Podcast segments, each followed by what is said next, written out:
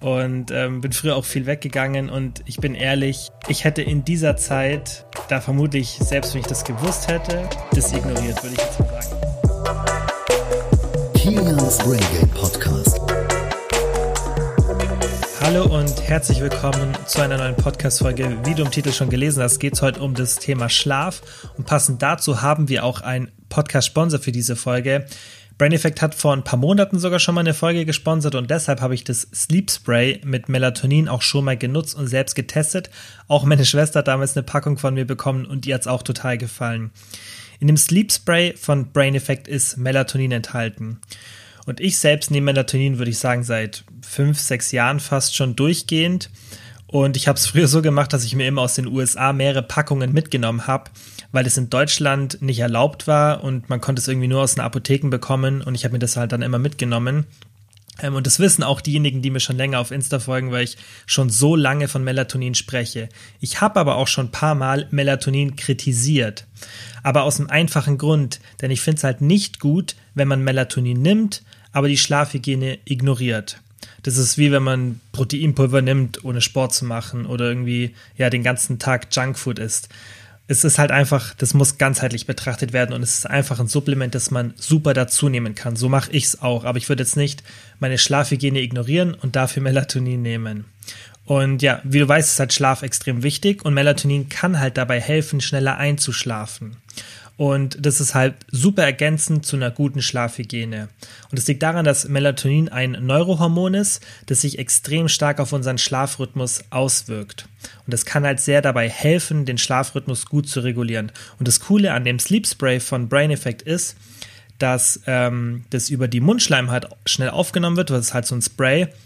Und das kann man einfach irgendwie 15 Minuten direkt oder 30 Minuten direkt vor dem zu Bett gehen nehmen und dann wirkt es halt super schnell. Und das was auch sehr cool ist an Melatonin allgemein, es ist zwar ein Hormon, aber in Studien hat sich gezeigt, weil davor haben viele Angst, dass die Einnahme von Melatonin die eigene Produktion nicht beeinträchtigt und es nicht abhängig macht. Und ich habe das auch schon selber bei mir gemerkt, klar, so anekdotische Sachen, da wisst ihr, stehe ich jetzt auch nicht immer so drauf, also ich finde, sowas sollte schon klinisch nachgewiesen werden, ähm, dass bei mir auch so ist, wenn ich da mal nicht Melatonin nehme, irgendwo unterwegs bin, es nicht dabei habe, ich kann trotzdem einschlafen. Ich habe euch aber nochmal einen Link zu examine.com, das ist so eine Supplementdatenbank, reingepackt, falls ihr irgendwie selber nochmal was über Melatonin, Melatonin wissen wollt, dann könnt ihr das da nachschauen. Und ich habe euch den Link zum Sleep Spray in die Beschreibung gepackt und mit dem Code KILIAN20 kannst du dann nochmal 20% auf das Sleep Spray und alle Einzelprodukte im Brain Effect Shop sparen. Also wenn du Probleme beim Einschlafen hast, obwohl du eine gute Schlafhygiene hast, dann probier Melatonin einfach mal aus. So, und jetzt würde ich sagen, wir starten mit der Folge.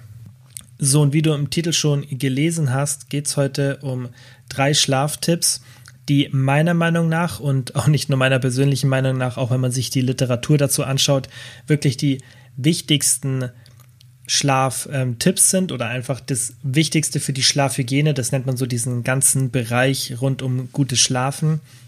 Und ich habe mir überlegt, dass ich diese Folge mache mit diesen drei Tipps, weil ich bin ja so ein Freund davon, dass man Gewohnheiten langsam integriert und nicht ähm, alles auf einmal macht, weil auch dazu gibt es interessante Studien und Untersuchungen, dass eben gerade so Tiny Habits viel, viel sinnvoller sind, wenn man Gewohnheiten umsetzen möchte und dass man sich nicht übernehmen sollte. Und das habe ich auch im Online-Coaching ganz, ganz oft schon gesehen, dass das viel, viel sinnvoller ist, wenn man Stück für Stück alles integriert. Klar, manche Menschen, und vielleicht gehörst du auch dazu, ähm, kommen auch gut damit klar, wenn man gleich ein, eine Gewohnheit in einem sehr großen Umfang umsetzt, aber in den meisten ähm, Sachen ist es nicht so. Und da macht es halt Sinn, dass man sich erstmal auf die Sachen konzentriert, die einen großen Hebel haben, weil dadurch macht man wieder ähm, sich das ein bisschen zunutze, dass man dann motiviert ist, wenn man gleich einen Unterschied sieht und dann die restlichen Sachen, die kann man dann so mit der Zeit umsetzen. Und deshalb heute, wie gesagt, ähm, die drei wichtigsten Tipps und ich würde sagen, wir fangen direkt mit dem ersten Tipp an und zwar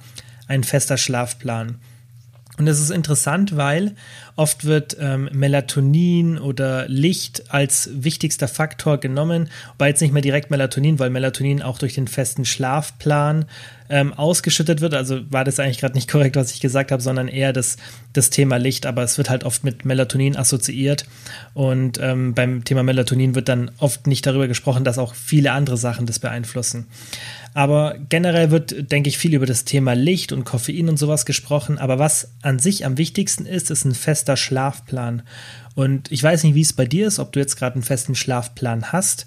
Aber wenn du keinen hast, oder sogar wenn du einen hast, wenn du einen hast, dann wirst du bemerken, dass es dir extrem dabei hilft einzuschlafen. Wenn du keinen hast und du führst einen festen Schlafplan ein, auch dann wirst du merken, oder besonders dann wirst du den Unterschied merken, was für einen krassen Unterschied es macht und wie leicht man dadurch in den Schlaf kommt. Also zum Beispiel bei mir ist es so, ich habe, würde ich sagen, einen relativ ähm, festen Schlafrhythmus, der ist aber auch alles andere als optimal. Also gerade mein, mein Schlafrhythmus aktuell, dass ich zur gleichen Zeit ins Bett gehe, ähm, das kann schon mal so eine halbe Stunde bis Stunde schwanken. Und optimal wäre es natürlich wirklich, wenn es so auf 15 bis 30 Minuten genau wäre. Ähm, sollte in der Regel auch machbar sein.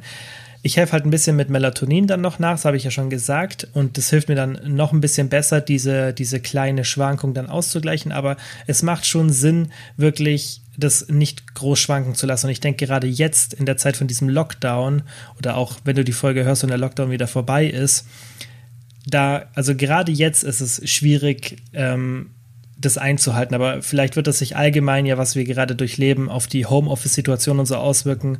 Und ja, das ist einfach, es verführt einen dazu, auch wirklich einen nicht ähm, geregelten Schlafrhythmus zu haben. Und deshalb ist es wichtig, halt, dass du immer zur gleichen Zeit ins Bett gehst und auch aufstehst. Das Problem ist halt auch das Wochenende. Klar, ich denke, jetzt gerade sind wir in einer Situation, in der uns das Wochenende oder bei dem Thema so alles ein bisschen in die Karten spielt, weil klar, normalerweise würde man vielleicht feiern gehen, sich mit Freunden treffen, ins Restaurant gehen, mal spät abends ins Kino oder irgendwo fürs übers Wochenende hinfahren. Also diese ganzen sozialen Dinge, die wir unternehmen, haben ja oft dazu geführt, gerade wenn man so einen ähm, normalen, geregelten Job hat und dann viel unter der Woche nicht machen kann oder irgendwie unter der Woche immer früh aufstehen muss, dann logischerweise holt man die Sachen, die man spät abends macht, am Wochenende nach. Das Problem ist halt, dass es für einen Schlafrhythmus nicht gut ist, wenn du immer am Wochenende zu einer ganz anderen Zeit aufstehst oder ins Bett gehst als unter der Woche. Ich war selber mal jung oder ich bin es noch, in Anführungszeichen, ich bin jetzt 28 und ähm, bin früher auch viel weggegangen und ich bin ehrlich, ich hätte in dieser Zeit, ähm, hätte ich da vermutlich, selbst wenn ich das gewusst hätte, das ignoriert, würde ich jetzt mal sagen. Da wäre mir das dann wichtiger gewesen und das ist halt auch das, wo man für sich selber entscheiden muss. Weil wenn du jetzt sagst, hey, keine Ahnung, feiern oder irgendwas anderes ist mir wichtiger, dann finde ich, ist halt auch wichtig immer, dass man so das jetzt nicht als als diesen einen Faktor ansieht, dass man das jetzt nicht schaffen kann. Das ist wie das Thema Diät und Alkohol und so weiter. Man kann es ja alles so ein bisschen ähm, in Einklang bringen. Und ich finde es halt immer wichtig, dass wenn man sagt zum Beispiel, okay, ich kann jetzt diese eine Sache nicht machen, dass man sich dann mehr auf die anderen Sachen fokussiert. Und deshalb, wie gesagt, ich würde es empfehlen, auch am Wochenende. Wenn du jetzt aber sagst, hey, das passt einfach gar nicht zu meinem Lifestyle und aktuell ist mir das auch nicht so wichtig, dann würde ich sagen, gib dem Schlaf eine hohe Priorität, auch gerade von der Dauer, aber ähm, dann mach dich da jetzt nicht so verrückt. Also das Ding ist, Schlaf sollte halt höchste Priorität haben, auch wenn man viel andere Sachen zu erledigen hat. Jetzt nicht nur feiern, auch irgendwie produktiv sein, ähm, Termine etc. Man will noch das und das und das erledigen.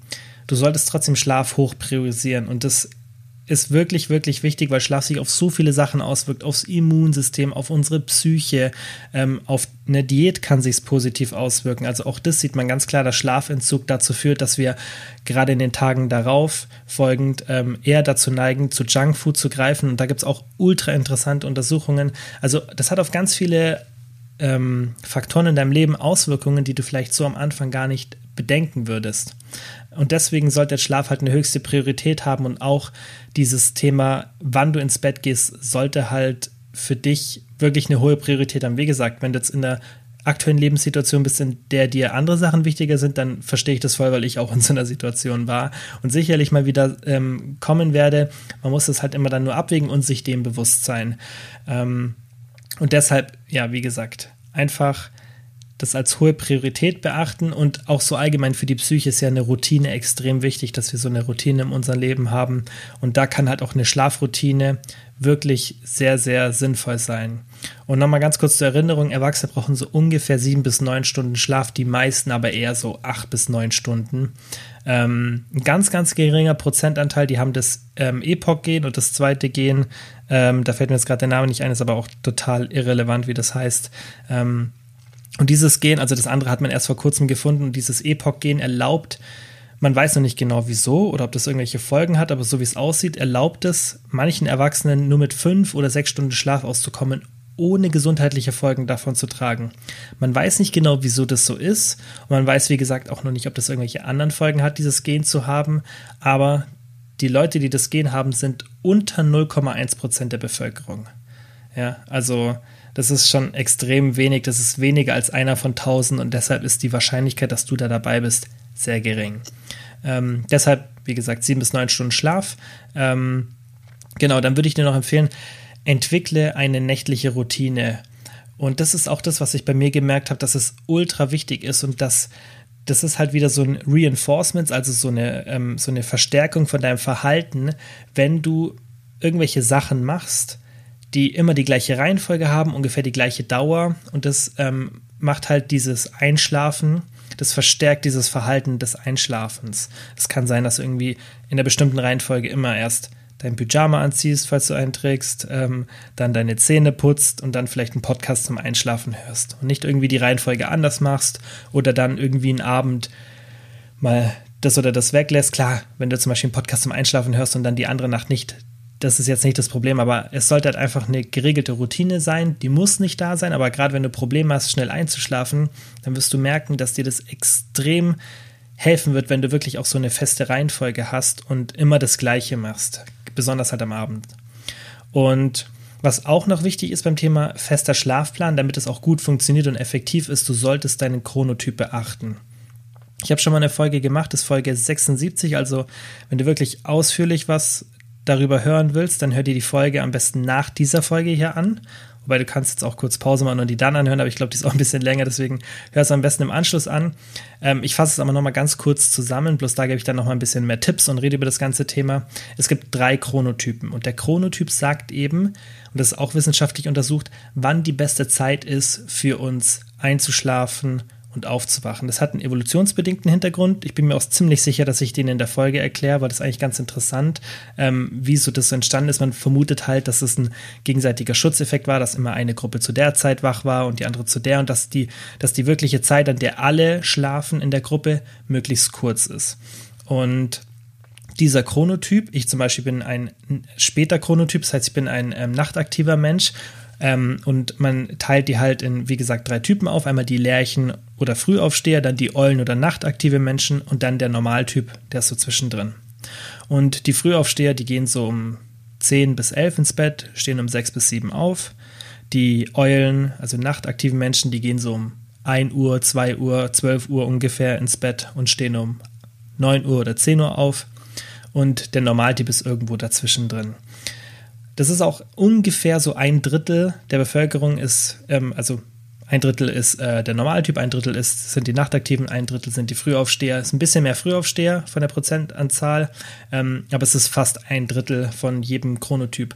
Und in der Folge spreche ich auch, also ich kann mich nicht mehr ganz erinnern, aber noch so ungefähr sicherlich auch darüber, ähm, über, den, über das Problem allgemein gesellschaftlich, was wir haben. Und es wird oft in dem Zusammenhang gerade von Schlafforschern kritisiert, dass wir halt dieses Modell haben, Arbeitsmodell, in dem Frühaufsteher sehr begünstigt sind.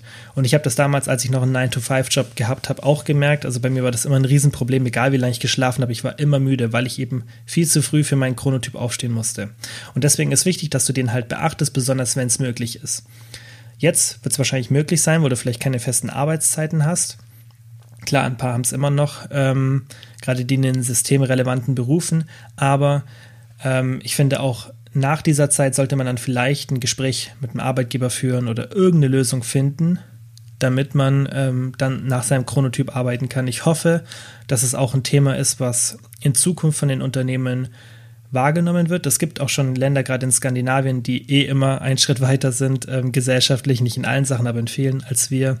Und ähm, die haben da oft schon solche Modelle, die das dann berücksichtigen, weil es einfach auch, und da gibt es auch Untersuchungen, dazu führt, dass die Mitarbeiter produktiver sind, geringere Fehltage haben, weil sie seltener krank sind und so weiter. Und ähm, daraus gehend macht es halt auch für ein Unternehmen allein schon aus wirtschaftlicher ähm, Sicht Sinn, sowas zu machen. Und das kann man dann vielleicht mal dem Chef vorschlagen und sagen, hey, das ist jetzt nicht nur, weil ich irgendwie, keine Ahnung, länger schlafen will, sondern einfach wie so ein Gleitzeitmodell, das dann dazu führt, dass man produktiver ist und ähm, da sollte ja an sich jeder Vorgesetzte dabei sein. Aber die Realität ist halt, dass es vermutlich die meisten Vorgesetzten nicht interessiert und wenn man dann kommt mit hier, hey, da gibt es ähm, interessante Studien etc., interessiert sie meisten vermutlich eh nicht, weil sie irgendwie noch eine Hürde vor sich haben, mit der sie das absegnen müssen oder einfach auch keine Lust drauf haben oder sich denken, es macht eh keinen Unterschied. Aber es ist was, was man trotzdem mal probieren kann.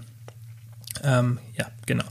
Das war der erste Punkt. Also wie gesagt, fester Schlafrhythmus, ultra wichtig und größter Faktor ähm, für guten Schlaf und auch dafür, dass du tief schläfst und schnell einschläfst. Dann der zweite Faktor ist Thema Licht. Und da sehe ich auch, wenn man, wenn Schlaftipps irgendwo gegeben werden, oft nur einen Tipp und zwar reduziere abends dein Licht oder block das blaue Licht. So, das sind so die Standardaussagen.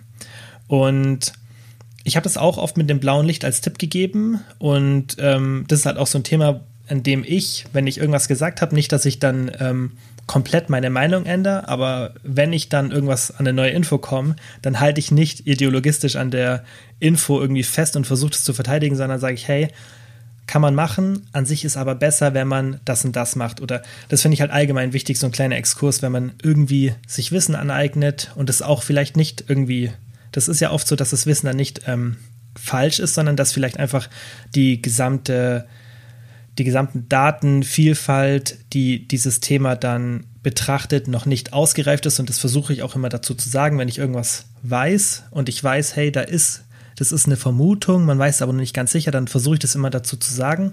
Aber es gibt auch Themen, die relativ eigentlich ähm, ja so anerkannt sind in der wissenschaftlichen Gemeinde und die sich dann doch ändern, weil irgendeine neue Untersuchung kommt.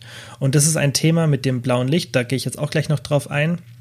Aber was ich eigentlich sagen wollte zum Thema Licht, ähm, ist das Thema tagsüber Licht. Und ähm, es wird oft nur der Tipp gegeben, ja, abends wenig Licht etc. Aber es ist genauso wichtig, dass du tagsüber viel Licht bekommst. Und es liegt daran, dass die Licht in, ähm, Lichtsensitivität deines Auges im Morgen sehr niedrig ist. Und deshalb benötigen wir viel helles Licht, damit unsere innere Uhr eben korrekt funktioniert. Und was da so empfohlen wird, sind meistens so ungefähr 10 bis 20 Minuten pro Tag draußen Licht abzubekommen. Am besten ist auch, wenn das Licht dann so von oben ins Auge reinkommt.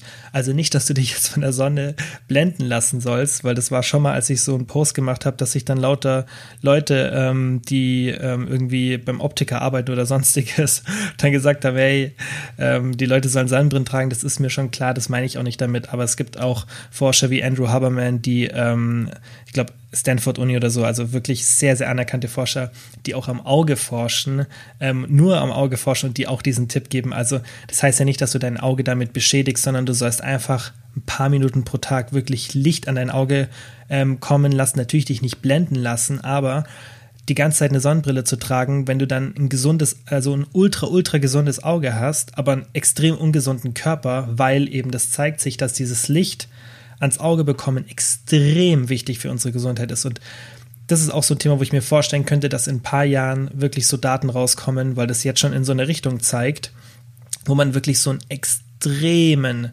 extremen Unterschied sieht, weil es gibt jetzt schon Studien, die so ein bisschen darauf hindeuten lassen, dass auch ähm, der Rhythmus, in dem wir Licht ins Auge bekommen, also wie viel Tageslicht wir abbekommen, dass auch der Rhythmus, also die Uhrzeit extrem wichtig ist. Das heißt, dass man immer zur gleichen Uhrzeit Tageslicht abbekommt.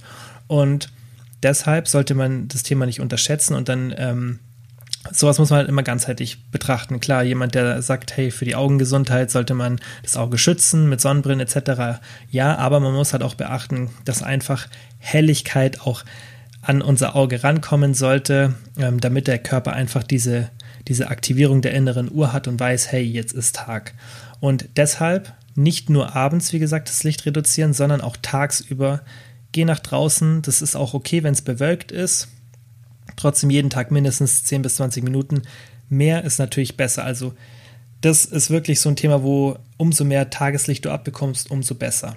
Und wenn du jetzt irgendwie dir denkst, hey, ich sitze ähm, irgendwie drinnen im Büro und habe irgendwie ein Fenster relativ nah, da muss man bedenken, dass das Licht, was durchs Fenster kommt, ungefähr so 50 mal schwächer ist. Also das wird vermutlich nicht reichen. Es ist natürlich schon sinnvoll, wenn du dann irgendwie schaust, dass du irgendwo am Tageslicht sitzt. Und es gibt ja auch so Tageslichtlampen.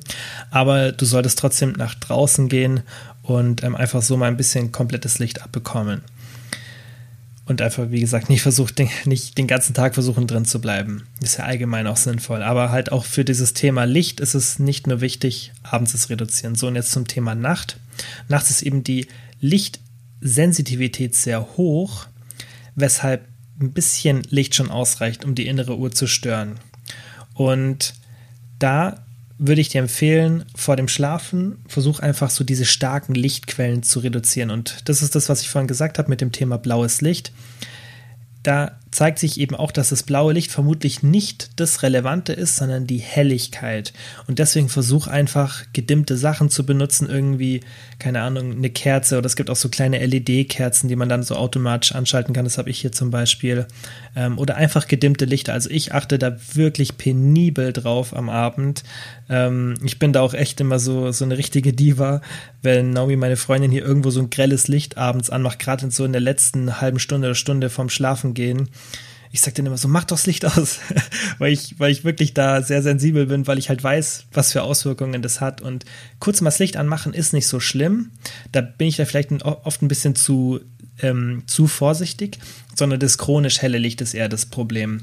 Und ähm, ich achte da wirklich drauf, zum Beispiel jetzt hier den Podcast, klar, auch für den Fokus äh, mag ich das gern. Jetzt ist hier nur mein, mein Laptop ähm, und mein Bildschirm vor mir, alles ist auf Dark Mode, aber sonst ist kein Licht hier an. Ich habe klar ein bisschen so eine leichte LED-Leiste unter meinem Schreibtisch, aber ansonsten, ich habe jetzt keine Lichter hier an. Ich könnte noch hier oben alle Lichter anhaben über mir oder die kleine Nachttischlampe, die ähm, hier auf meinem Schreibtisch steht oder ich habe noch so eine passive Lampe hinter mir. Das habe ich alles aus.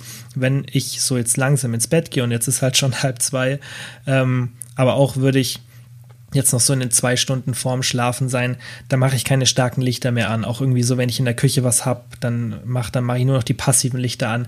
Und da einfach, ähm, ja, keine Ahnung, vielleicht habt ihr irgendwie Lampen, die man speziell steuern kann, die man dimmen kann. Oder ihr macht einfach, ihr habt ja sicherlich mehr als nur eine Lampe in den meisten Räumen, dann macht einfach gewöhnt euch das an, einfach abends, das ist so, wie gesagt, auch eine Gewohnheit da entwickeln, einfach die, die schwachen Lichtquellen da anmachen. Und äh, ich meine, an den Smartphones, Laptops, Fernsehern und so weiter, da kann man das ja auch einstellen. Die meisten Handys haben einen Night Shift Mode, also das iPhone hat das schon standardmäßig eingebaut.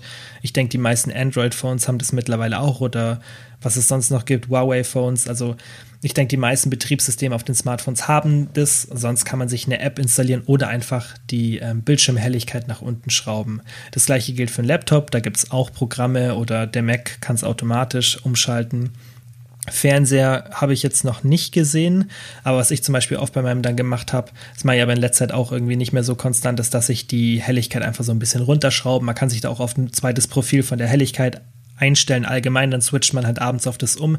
Und solche kleinen Sachen, das ist auf jeden Fall schon mal besser, als gar nichts zu machen, weil ich finde es halt oft realitätsfremd, wenn man dann sagt, ja, mach alles aus, irgendwie zwei Stunden vorm Schlafen, weil ganz ehrlich, das ist halt wieder so ein Tipp, klar wäre es das Optimalste, aber ganz ehrlich, in der realen Welt, wer hält sich dran? Und da finde ich es dann halt immer wichtig, dass man immerhin versucht, aus der Situation dann das Beste zu machen. Ähm, genau.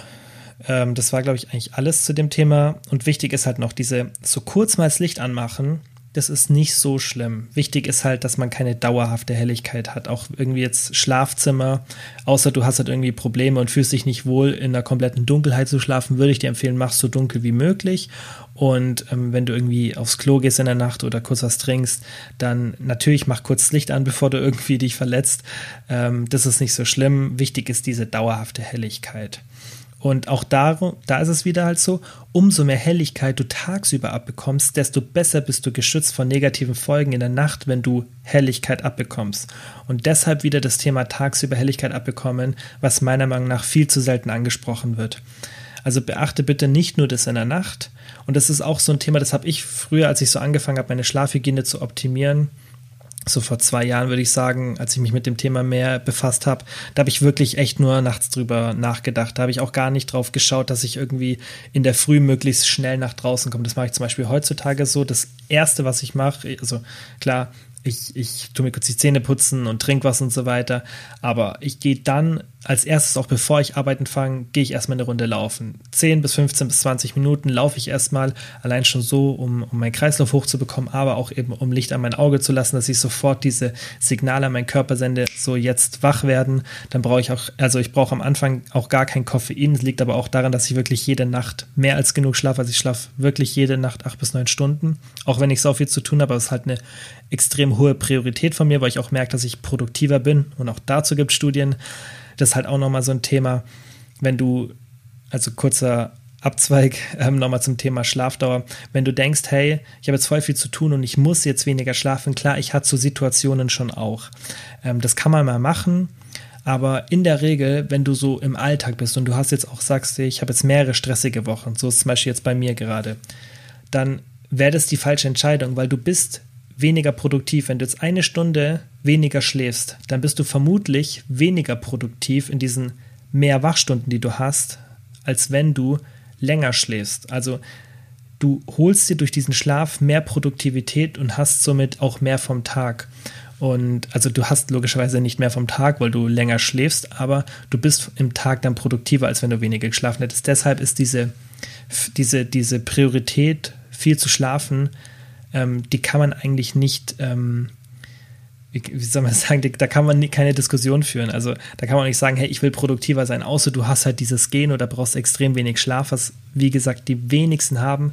Dann gibt es eigentlich keinen logischen Grund für dich, dass Schlaf nicht die höchste Priorität hat. Wenn man das halt wirklich wissenschaftlich basiert angeht und nicht sagt, hey, keine Ahnung, ich schlafe halt nur sechs Stunden und trinke dann dafür ein, Milli äh, ein Gramm, also schon wirklich viel, 1000 Milligramm Koffein am Tag und push mich mit damit noch und so. Klar, aber wenn du das halt auf eine gesunde Art und Weise machst, dann ist mehr zu schlafen immer sinnvoll. Und das wirst du auch mal merken, wenn du es wirklich mal konstant machst, wenn du es bis jetzt noch nicht machst und du schläfst dann wirklich konstant jede Nacht, ohne Ausnahme. Nicht irgendwie nur fünf Nächte in der Woche oder sechs, sondern jede einzelne Nacht. Sodass wirklich maximal alle 14 Tage oder so eine Ausnahme ist, wo du weniger schläfst. Du wirst so einen krassen Unterschied merken wenn du viel schläfst. Deine Psyche, deine Gesundheit, deine mentale Leistungsfähigkeit, deine Reaktionsfähigkeit, deine Laune allgemein, deine Produktivität, deine Kreativität, alles, alles in Studien nachgewiesen und es wird sich alles deutlich bessern, wenn du mehr schläfst. Außer du hast ja dieses Epoch-Gen, was aber wie gesagt extrem unwahrscheinlich ist. So, und jetzt zum letzten Punkt, ähm, der aber nicht so krass beeinflusst werden kann, der aber dennoch der drittwichtigste ist und das ist Körpertemperatur. Und bei der Körpertemperatur deuten die Studien darauf hin, dass es vermutlich genauso wichtig wie das Licht ist, vielleicht sogar wichtiger. Aber die Körpertemperatur ist jetzt nicht so was, was wir so krass beeinflussen. Es reguliert sich sehr, sehr gut selbst. Ähm, und das ist was, was finde ich gerade im Sommer wichtig ist, wenn man sich so unsere Lebenssituation anschaut, weil da ist es halt oft so, dass es in den Wohnungen viel, viel wärmer ist als draußen und dass sich die Wärme auch oft so staut. Also es gibt ja Wohnungen, wo es wirklich extrem warm, ich habe das auch schon selbst ja erlebt, ähm, wo es wirklich extrem warm ist, auch in der Nacht im Sommer, sodass du wirklich fast gar nicht schlafen kannst. Und das ist natürlich sehr, sehr unpraktisch für einen Schlaf. Und da musst du halt Techniken finden, wie du den Körper runterkühlen kannst, gerade im Sommer. Ähm, da kann man die Extremitäten, also die, die Hände und die Füße mit kaltem Wasser nass machen. Das hilft immer ganz gut, es runterzukühlen. Ähm, oder sogar dann das Geld in eine Klimaanlage investieren. Das kann auch schon helfen. Ähm, Ventilator, klar, da muss man auch immer aufpassen mit dem Zug, den man abkriegt, weil das Problem ist ja da, dass dann die Schleimhäute, also nicht vertrocknen, aber ein bisschen austrocknen und dadurch anfälliger für Viren sind. Das ist ja auch der Grund, wieso man sich durch einen Zug erkältet. Ähm, also nicht nur, das auch natürlich, weil der Körper runterkühlt und dann das Immunsystem nicht so gut reagieren kann, aber auch dieses Schleimhäute austrocknen. Also deshalb da auch im Sommer mit Ventilator natürlich aufpassen, aber wichtig ist halt, wie gesagt, den Körper runterzukühlen. Und da sind zwei Sachen, die man auf jeden Fall machen kann, weil ich ja gerade gesagt habe, Körpertemperatur kann man nicht ganz so krass beeinflussen. Ähm, zwei Sachen. Das erste ist Sport, nicht in den letzten zwei bis drei Stunden vor dem Schlafen.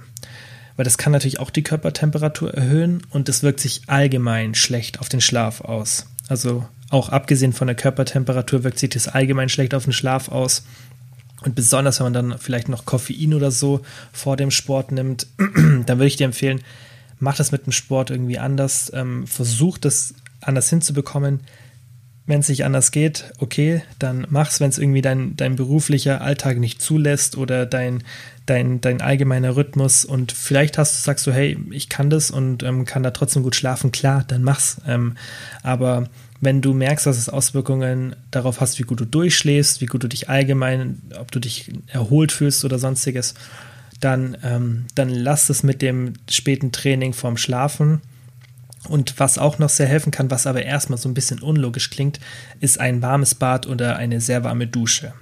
Und das kann tatsächlich helfen, den Körper herunterzukühlen, besonders wenn man es nicht zu lange macht, weil das funktioniert so, das Blut wandert in Richtung Hautoberfläche und die Blutgefäße erweitern sich und dadurch führt es dazu, dass der Körper herunterkühlt.